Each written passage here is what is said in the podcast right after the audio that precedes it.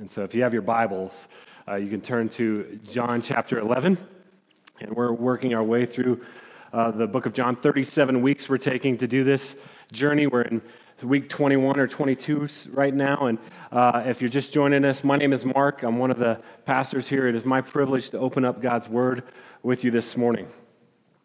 Uh, kind of over the Bible, and, and a verse that often gets quoted, but I don't think maybe is always understood, or certainly not understood to the depth and level that we should. Uh, but this passage will speak to that. Is Romans eight twenty eight, and in the ESV it goes like this: "And we know that for those who love God, all things work together for good, for those who are called according to His purposes." Now it's my prayer personally for myself and pastorally for you that, that the truth of romans 8.28 wouldn't just be a, a verse to throw out whenever uh, it's convenient but that, that truth that permeates the bible that all things work together for good for those that love god w- would sink deep into our soul. Now paul says it in romans in that way but in this passage uh, we're going to see it played out through story through a life uh, through, through the life of Christ and encounter uh, John chapter 11. I'll just say this also John chapter 11 has just uh, a deep, deep significance for me and my family. Um, I, I, shared with you uh, over the last few weeks that uh, when my mom was dying of ALS and, and getting weaker and weaker and weaker, we knew the time was coming uh, and it was getting closer. about six months before that, I, I, we, were, we were in Okinawa doing ministry there, and, and some really good friends of ours invited us, uh, invited me to come uh, preach at, at, their service uh, across the island. And uh, Mike and Lisa were great friends. We, we kind of launched them out of ministry, out of our church. And, and so it was just a privilege. And I, I was scheduled to go preach Ephesians chapter 2. And, and I went there, and, and as I got there and um, said hi to my friends, they just said, Hey, Mark, we, we just need to let you know uh, tonight uh, the, earlier today, I, I, saw, Lisa said, I saw the doctor and um, my body's full of tumors. And I said, Oh, Lisa, I'm so sorry. So I preached the gospel and I felt like I, I was just reminding her of what was true and what was right. And, and as I went up there, I, I, decided to bring a friend of mine with me, one of the other elders from our church, and, and his name was Drew. And I said, Drew, come up there. Let's, let's minister to these Marines up here. And uh, he's like, okay, we'll do that. And, and so he sat in there and, and heard that news and heard the gospel and uh, once again. And then uh, uh they, they shipped Lisa and her husband back to New Mexico so she could get treatment. And a couple days after that, Drew, who I took up there, came to me. and said, Mark, I went to the doctor today. I have an aggressive form of cancer that is spreading throughout my body. And they're sending me back to California tomorrow to get treatment. And I said, Drew, I'm so sorry. Well, fast forward a few more months as my mom continues to go down and the end is drawing near, and it, it seems quite evident. Uh, she began to, we would have FaceTime, FaceTime calls, and uh, we'd talk to her, and um, her, her faith was growing as her body was getting weaker. And, and, even so, she wrestled with, with questions. She wrestled with doubt. She wrestled with depression. Uh, and um, I could, she could go very, very quickly into a very deep, dark hole. And so one day I was talking with her on FaceTime, and I saw her going going there. And so I, I was just trying to bring her out of that. And I just said, Mom, tell me what you think about when you think about going to heaven. And she says, Well, uh, oh, that's easy. Her, her eyes brighten up and she comes out of that deep, dark hole and she says, I think about running with Jesus. She had been in a wheelchair for those for about two years at this point, and I was like, "Really? That's neat. Is there, I mean, of all the cool things in heaven, is there anything else that you think about? She's like, no, I, I don't know what it is. That's just what comes into my mind when I think about when I cross over from this life to the next, running with Jesus. And then she said, Mark, would you, would you be willing to speak at my funeral? And I said, of course, Mom. I'd be, it'd be my honor to do so. And fast forward to January 22nd, 2013, I get the call. I'm sitting in the legal office or the legal office parking lot uh, on base, and my sister says, Mom has passed. And, and so uh, it's time to go. And I, I, get my ticket, and as I'm flying over the ocean uh, by myself, just thinking, what in the world am I going to say? And I had been preaching, we were wrapping up our time in Okinawa, and I had been preaching through the Gospel of John, and, and I was scheduled that week to preach John chapter 11. And so I just began on the plane to, to read through John chapter 11, and um, I just said, This is what, this is what I'm going to preach. Is what I'm going to preach. And so uh, I, I, did that. And then fast forward about nine months later, um, I hear that my friend Lisa's not doing well down in New Mexico. And so me and my family drive down to Albuquerque and we go visit her. And I remember walking into her, her house and, and seeing her strapped to the oxygen machine and her turning to me. And the first thing she says to me is, I'm ready to go home. I said, Yeah, I bet you are, Lisa. And she showed me those tumors had grown. You could actually see them all over her body. As we were walking out the door, her husband Mike came to me and said, Mark, w- would you be willing to do her funeral? It's going to be soon, obviously. I said, Absolutely. And about a week later, we're driving back down to Albuquerque, and I come back to John chapter 11. Fast forward nine months more, we're, we're in Europe now, and my friend Drew, uh, his cancer had gone into remission, but now it had come back fiercely. And he calls me up on FaceTime, and the first thing he says to me is, I'm ready for my graduation. I said, I bet you are. And he says, Mark, I, I know this is kind of a crazy request, but when I die, would you mind flying to do my funeral? I said, I'd be honored to. I'm flying over the ocean again. I come back to John chapter 11. And so that, that's just a little bit of, of, a story of why this passage means so much to me. And my heart w- would be that it, uh, you would see the depth of the majesty and the glory of Jesus in this passage. You would see the parallels. You would see, even in your own life, maybe your, your past or certainly your future, a, a time of pain and suffering, and a time certainly of questions and, and wondering why would a good God allow this in your life, and all those things. I think this passage begins to speak to that. And my prayer is that we would be a people that have a deep rooted faith, that know that for those that love God and are called according to his purposes, all things work together for good. So, if you will, turn with me to John chapter 11. I'll begin to work our way through it. It's a, it's a rich passage, a deep passage. I'm not going to be able to cover all of it. Would hope that you would dig into it some more this week, but um, let me pray for us as we turn our eyes to the Word.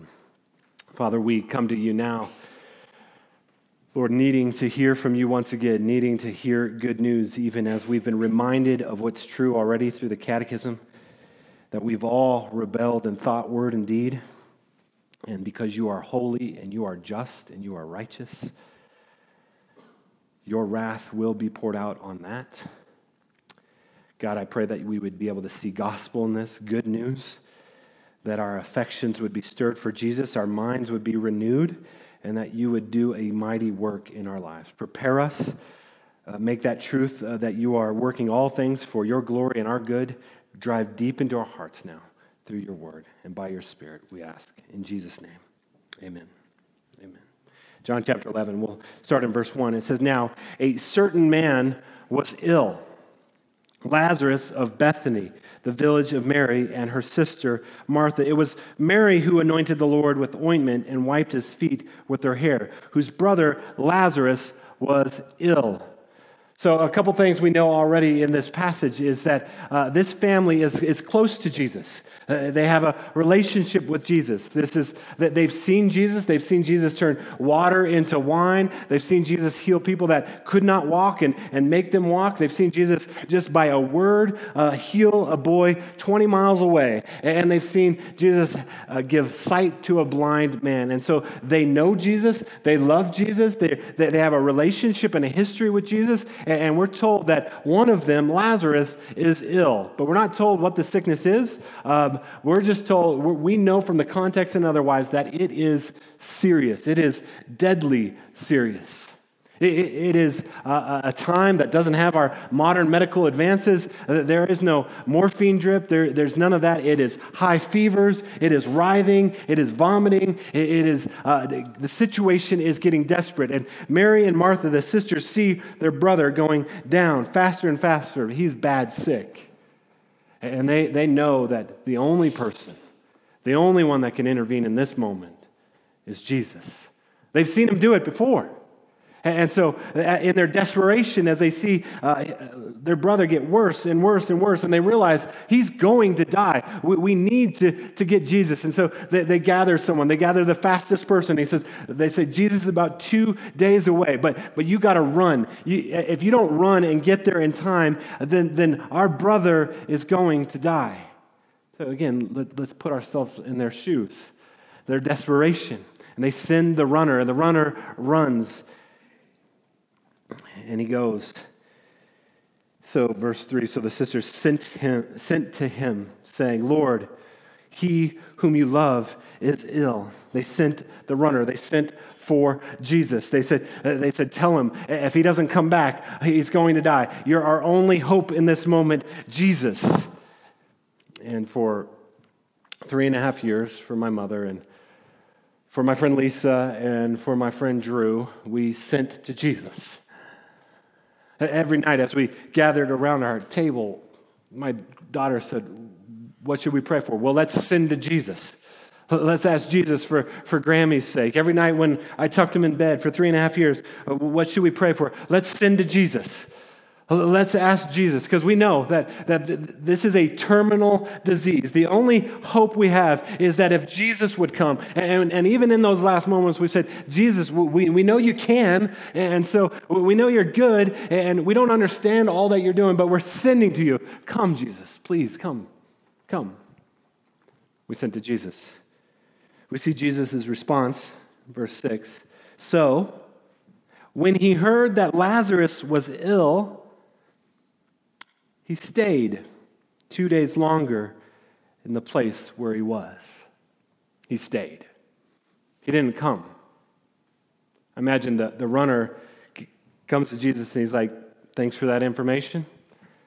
And the runner's like, But your friend, he, and he just begins teaching again. And the, the runner goes back, and you've got Mary and Martha. They're waiting, they're longing, they're looking out the window. They're like, Is Jesus coming? I don't see him yet. How's Lazarus doing? Is Jesus coming? No. Uh, someone's on the horizon. Is that him? No, no, it's the runner, though. Maybe, maybe he's got news, and, and he's coming. And he's like, I don't see Jesus. And, and the runner comes and says, He says he's not coming. You're like, What? But, but it's Jesus. We're, we're tight. Like, we're not just the crowds, it's Jesus. Why, why isn't he coming? I don't know. He, he just kept teaching. Why didn't he come? Well, well, we begin to get a, a clue to it uh, in the verse above, verse 5. It says, Now Jesus loved Martha and her sister and Lazarus. That's, that's, a crazy, that's a crazy connection. Apparently, the reason Jesus stayed for two more days, the reason Jesus waited until Lazarus died, was out of, born out of his love. Now, we have a hard time having a, a category for this in our mind. We send to Jesus, we expect Jesus to deliver, and when he doesn't answer or come in the way we think, we think maybe he doesn't hear, we, we doubt our faith, but, but, but this is saying it's out, born out of his love for her. He was loving Martha, he was loving Mary, and he was loving Lazarus. In fact, if you look up one more verse, uh, verse 4, it says, But when Jesus heard, it, he said, This illness does not lead to death. It is for the glory of God, so that the Son of God may be glorified through it. God's priorities and our priorities are not always the same. Uh, apparently, it was of more worth.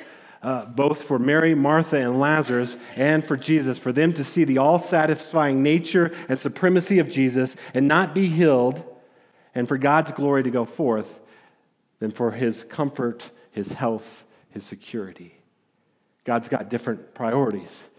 He says, Look, there's something bigger going on here than just Lazarus' life. So, seeing Jesus as the all satisfying treasure that he is and bringing glory to God is of greater worth than healing my mom, than healing Drew, than healing Lisa.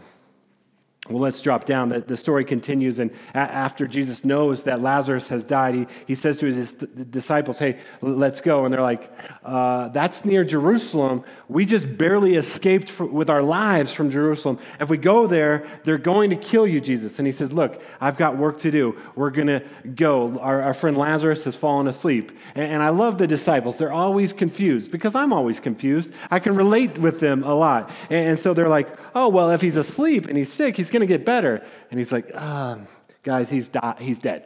He's dead, okay? and uh, they're like, uh, he's like, but don't worry, I got it under control. And then Thomas is like, uh, well, if we go there, we're going to die, but okay, let's go, let's die. So they think they're going to their death. And so that they begin to head, head down that way. And as they get a, a couple miles outside of Bethany, word comes to the sisters now who have been mourning for four days. Jesus never showed up. He didn't show up in the way that they thought. They thought, well, God, God is never early, He's always on time. And in this case, they're like, no, He wasn't even on time. There's no evidence that God's at work in this. They're devastated and they're mourning. And Martha gets up and she heads out to Jesus. In verse 21, Martha said to Jesus, Lord, if you had been here, my brother would not have died.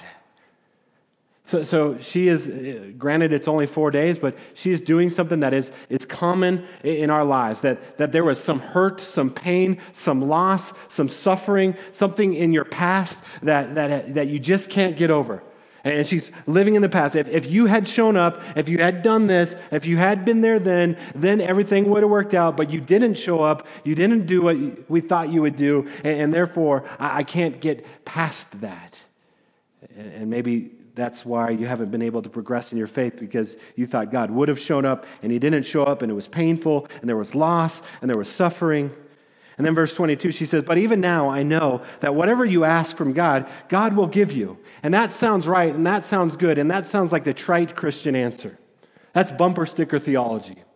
That's uh, Jesus is the bread of life. He'll never grow stale. That's, uh, that's internet memes. That's uh, Twitter and Instagram. Just kind of maybe you share these things and, and these little uh, trite little verses, or, and they're about an inch deep, and, and you're like, well, this is what we're supposed to say. That's Sunday school theology where every answer is Jesus, but it hasn't gone into her heart. And we'll see why it hasn't gone into her heart later. But she gives, she gives the right answer, and I don't think it's because she really believed it yet. Verse 23 But Jesus said to her, Your brother will rise again. So she's stuck in the past, and now she looks way, way, way, way into the future. Verse 24 Martha said to him, I know that he will rise again in the resurrection on the last day. So she's like, I'm living in the past. I can't get over that. And I, I, know my theology tells me enough that a day is coming when he'll rise again. Yes, I believe that. And then at this moment, Jesus, I believe, just grabs her attention, maybe looks her in the eye, connects with her. Verse 25, Jesus said to her, I am. I am, present tense, the resurrection and the life. Whoever believes in me now, present tense, though he die, yet shall he live. He's saying, Look, it's not about your past and it's not about your future, though the Bible tells us to not ignore the past and, and certainly to long for the future. Jesus is saying to someone that, that is just shell shocked in the moment, He's saying, Look at me, look at me, Martha. I am right now the resurrection and the life. Right now, you can experience my presence and my power and my peace in your life right now. Not, not in the past, not in the future, but right now. Verse 26 And everyone who lives and believes in me shall never die. Martha, do you believe this? It's an invitation to believe. It's why we call this series Believe. It is the central word of the series. Uh, do you believe this? Do you trust me in this? Uh, are, are you going to hold on to me right now? Do you believe this? That I am the resurrection and the life. It was a question to Martha, and it was a question to all who would ever read this. It's a question to us. Do you believe this? That for those God loves and are called according to his purposes, he works out all things together for good. And he's confronting her.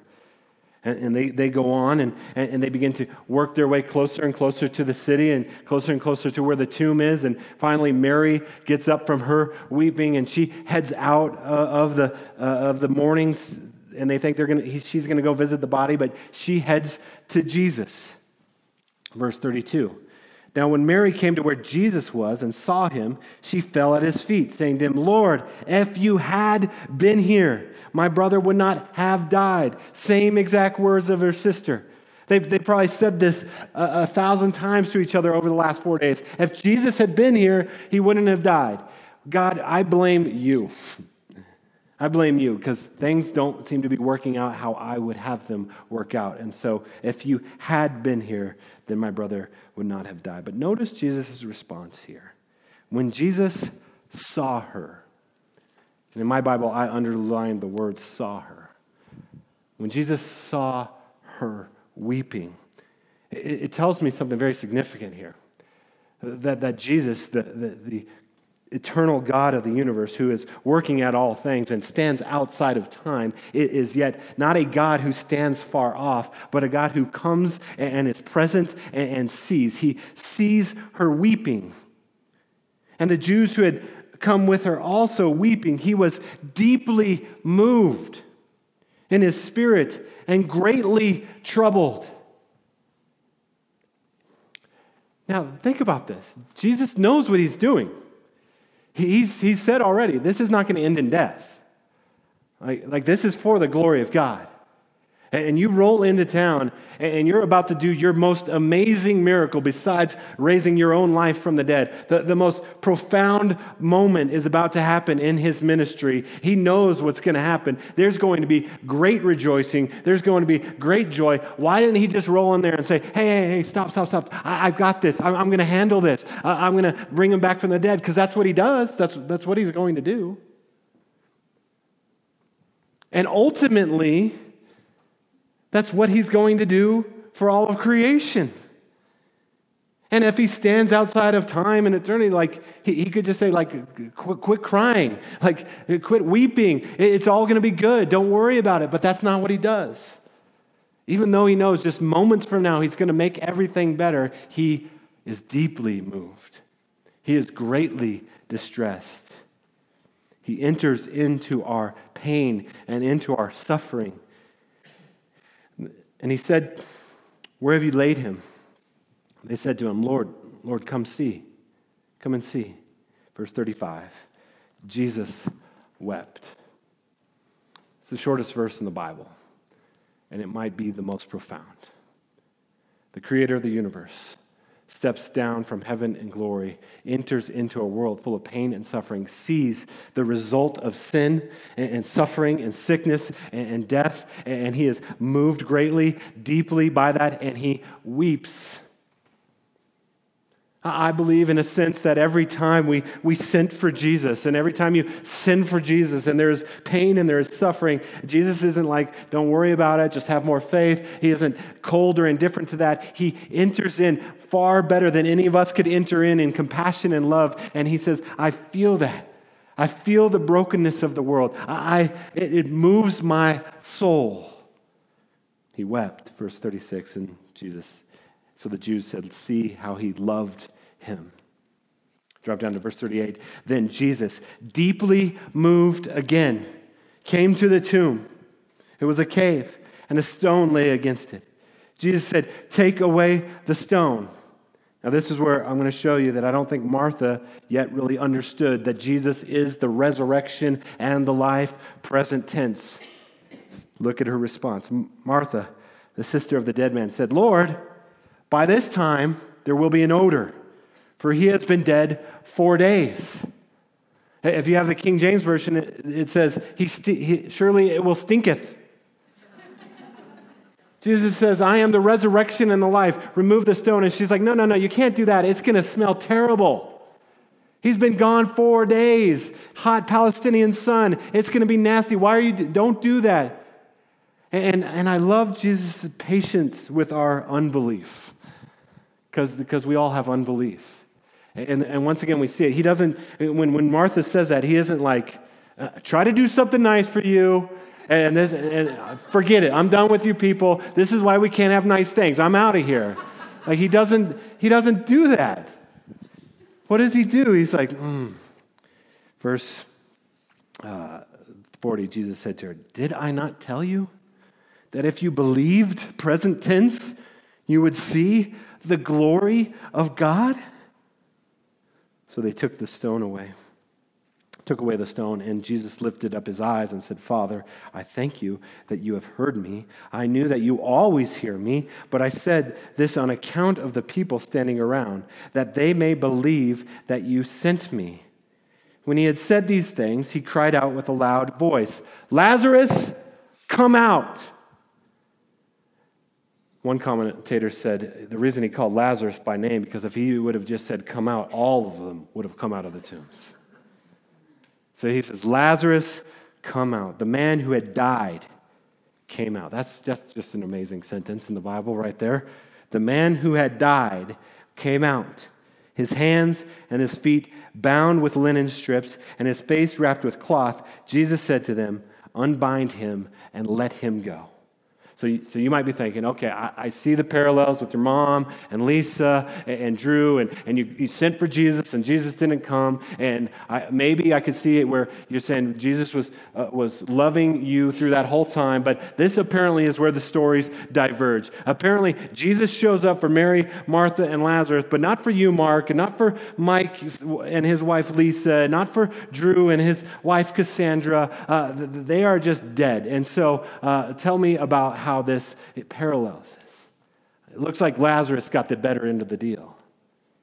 And, and I'm not going to lie, I, I, would love to have my mom come back and, and spend some time with her and, and enjoy some meals with her. But I'm, I, I'm just saying, if you think about this for just a moment, I'm not so sure Lazarus got the best end of the deal. For four days now, he had crossed over from this life to the next. He had faced the last enemy of death, and he was in paradise.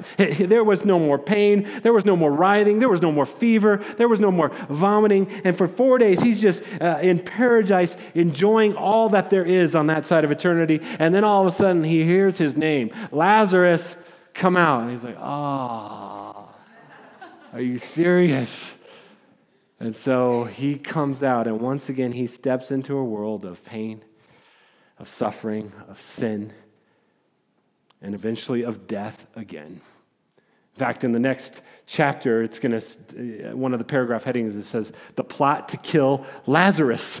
Like already, they want to take this guy out because he is the biggest threat to the religious authorities. He is the biggest symbol and sign that Jesus is who he says he is. And so they say, we got to take that guy out. We got to take that guy out. I do know this. Mike, uh, I mean, Lisa and Drew and my mom, they never have to enter into a world of sickness, suffering again. They don't have to have a breathing tube. They don't have to have a wheelchair. They don't have to have any of those things that were symbols of their suffering. But when you, when you give funerals over someone who has suffered for a very long time, and there's pain and there's depression, and there's all these things. The, the, what's hanging over the air in, in that room is the question why? Why would a good God allow this to happen? It's the problem of pain. And uh, philosophers and theologians and every religion in the world tries to answer that question why is there pain and suffering in the world? And the Bible doesn't just come out and answer it. I mean, there is a lot to it. I mean, the whole thing is an answer to it. But I think the greatest answer to that question of the problem of pain is seen in this passage and is going to be unfolded over the next several uh, chapters and to the end of the book. Even in this passage, you see the very next chapter heading The Plot to Kill Jesus. The Bible's response to the problem of pain is not that God stands far off. It is that Jesus sees it. He is he is moved by it, and he, he leaves heaven in glory, and he steps into our planet and, puts on flesh in the incarnation. And he is born to a penniless mother and father, and he knows what it's like to be rejected. He knows what it's like to be a refugee in North Africa. He knows what it's like to, to come back out of that. He knows what it's like to be scorned by a, community that thinks that he is uh, uh, of a, a questionable uh, heritage. He knows all those things. He knows loneliness. He knows betrayal. All of his friends would abandon him in the moment he needs them most. One of them would come up and, with a kiss, betray him. And so God doesn't stand far off from pain. He begins to enter it. He's moved by it, and he comes, and, and then he's betrayed with a kiss, and he, he's taken to a, a mockery of, of a trial. He, he experiences injustice, and he's beaten, and he has the, the thorns thrown, shoved on his head, and, and he has a, a whip fillet his back open. And he's mocked as a false king.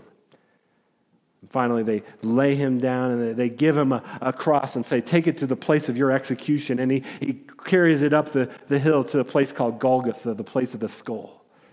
And then they lay him on his back. And with thick seven inch iron spikes, they, they drive it through each forearm and one through the ankles. And then they hang him on the cross.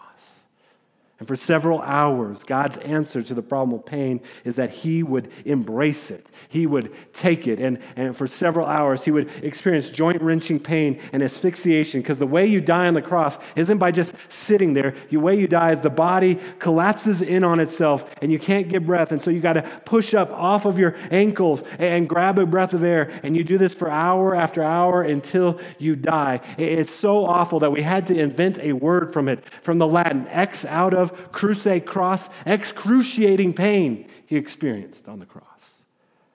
And yet, that is not nearly what he experienced in the spiritual dimension.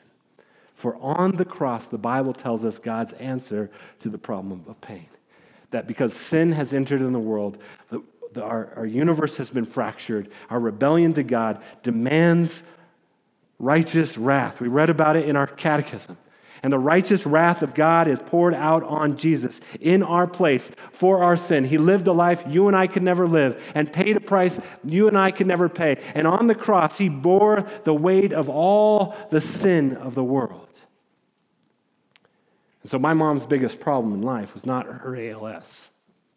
My mom's biggest problem was resolved when she was 40 years old. And by grace through faith, she trusted in Jesus. She became what the Bible says a new creation. She began a new life with him in that moment. Uh, all of her sins were forgiven, but the news is even better than that. It says on the cross that not only did he take our sin and our shame, he gave us his righteousness. He became sin who, be, who knew no sin, that we might become the righteousness of God. And so she is now credited with the righteousness of God. And so she can enter in with full confidence and full assurance that she is not only forgiven, but she stands holy, perfect, and complete because of what Jesus has done on the cross. That's God's answer to the problem of pain. When we were doing the uh, funeral for my mom, it was my first funeral. Um, so I, I, didn't really know what I was doing. Uh, just like my first wedding was my sister's, so my family's kind of a guinea pig for ministry. But um, my sister and I were gathered, and we were we were talking about gathering pictures and and what songs are we going to play and. Uh, we, we, she loved that song what we just sang 10,000 Reasons. She loved especially the last stanza. And on that day when my strength is failing, um, and she, that just kind of became an anchor for her soul in those moments. And uh, she, she loved another song. She loved uh, I Can Only Imagine. You know that song? I Can Only Imagine. And it's just kind of, it, it, just stirs your imagination for what it'll be like when you cross over from this life to the next. And as we were picking the songs, we said, We're not going to play that song. And some people said, Well, why wouldn't you play that song? That was like one of her favorite songs. I said, Well, because it doesn't apply to her anymore. She doesn't have to imagine anymore. That song's good for us, but it's not good for her. But I, I, would like us to just imagine for a moment. And maybe you have a, a, loved one or someone who has trusted in Christ that you know before that you, you can uh, kind of put in this picture. But just for, for our sake, I, I just imagine that day. January 22nd, 9.22 p.m., 2013. My mom was taking labored breaths, heart rate over 120. We knew the end was coming near, so the nurses were sitting there and they're watching, and they watch her chest rise and fall, rise a little bit shallower and fall, and not rise again. And in that moment, if I don't, have a, I don't have a scripture on this. I don't have a word from the Lord. I'm just saying, let's use our imagination for a moment. In that moment, just imagine what happened in, in her life in that moment. As her, her chest rise and fell and did not rise again, I just imagine breath and life and, and no more pain and I imagine that Jesus is standing there and she sees the face of her Savior and she sees the face of her, Creator. But, but in this case, uh, maybe it'll be different for you and maybe uh, for each of us. But in this case, Jesus isn't just right there. He's, got, he's like 20, 30, maybe 20 yards away, we'll say. We'll say he's 20 yards away and he's standing there with a smile. And then with arms wide open, with uh, holes in his arms as an everlasting symbol of his love for her, he says, Welcome. And she gets up and she's got strength in her legs and she runs at Jesus. I just imagine this. And she launches herself at Jesus like, a, like Von Miller at a quarterback. And she just hits Jesus, but he can take the hit. And he just takes that hit and he grabs her and hugs her. And then that voice that spoke the universe into existence, that voice that called her by name to follow him, that voice says, Well done, good and faithful servant. And then, I just imagine, they ran. They ran. And they might still be running. So, where does that leave us? The invitation is true for all of us, no matter where you're at on the faith spectrum. I am the resurrection and the life. Do you believe this? Maybe you've never confessed faith. Maybe you've never turned from your sins and given them to Jesus and, trusted in Him. That'd be an amazing thing. The Bible says you can become a new creation today. The old will be gone and the new come, and you will become, begin a new life with Him. And forever and ever, everything will be different. That's the invitation to you. But maybe you've done that and you're on that journey, but the invitation is the same for us to drive this deep into our hearts, to believe that not, not, not just in the past, but not in the future, but right now, He is the resurrection and the life. And He's asking you and He's asking us, do you believe this? To that end, let me pray for us, and then we'll come to this communion table. Father, thank you for your word to us this morning. Thank you for the truth of it. Lord, I, I can't even imagine uh, what, what that day is going to be like. Lord, I, I pray especially for those uh, that have just deep, deep, deep wounds from their past, loved ones, abandonment, pain, suffering. I pray, Lord, that they would hear through your word today and hear even right now through this song and through this communion table uh, your great love for them. That you've entered in, you see it, you weep with them when they weep, and you rejoice with us when you rejoice. Lord, as a church, I pray that uh, the truth of Romans 8:28 would go deep into our hearts. That no matter what happens to us, if we are in Christ, it is for our good and ultimately for your glory. Lord, let us be a church that knows that and lives like that. We ask in Jesus' name. Amen.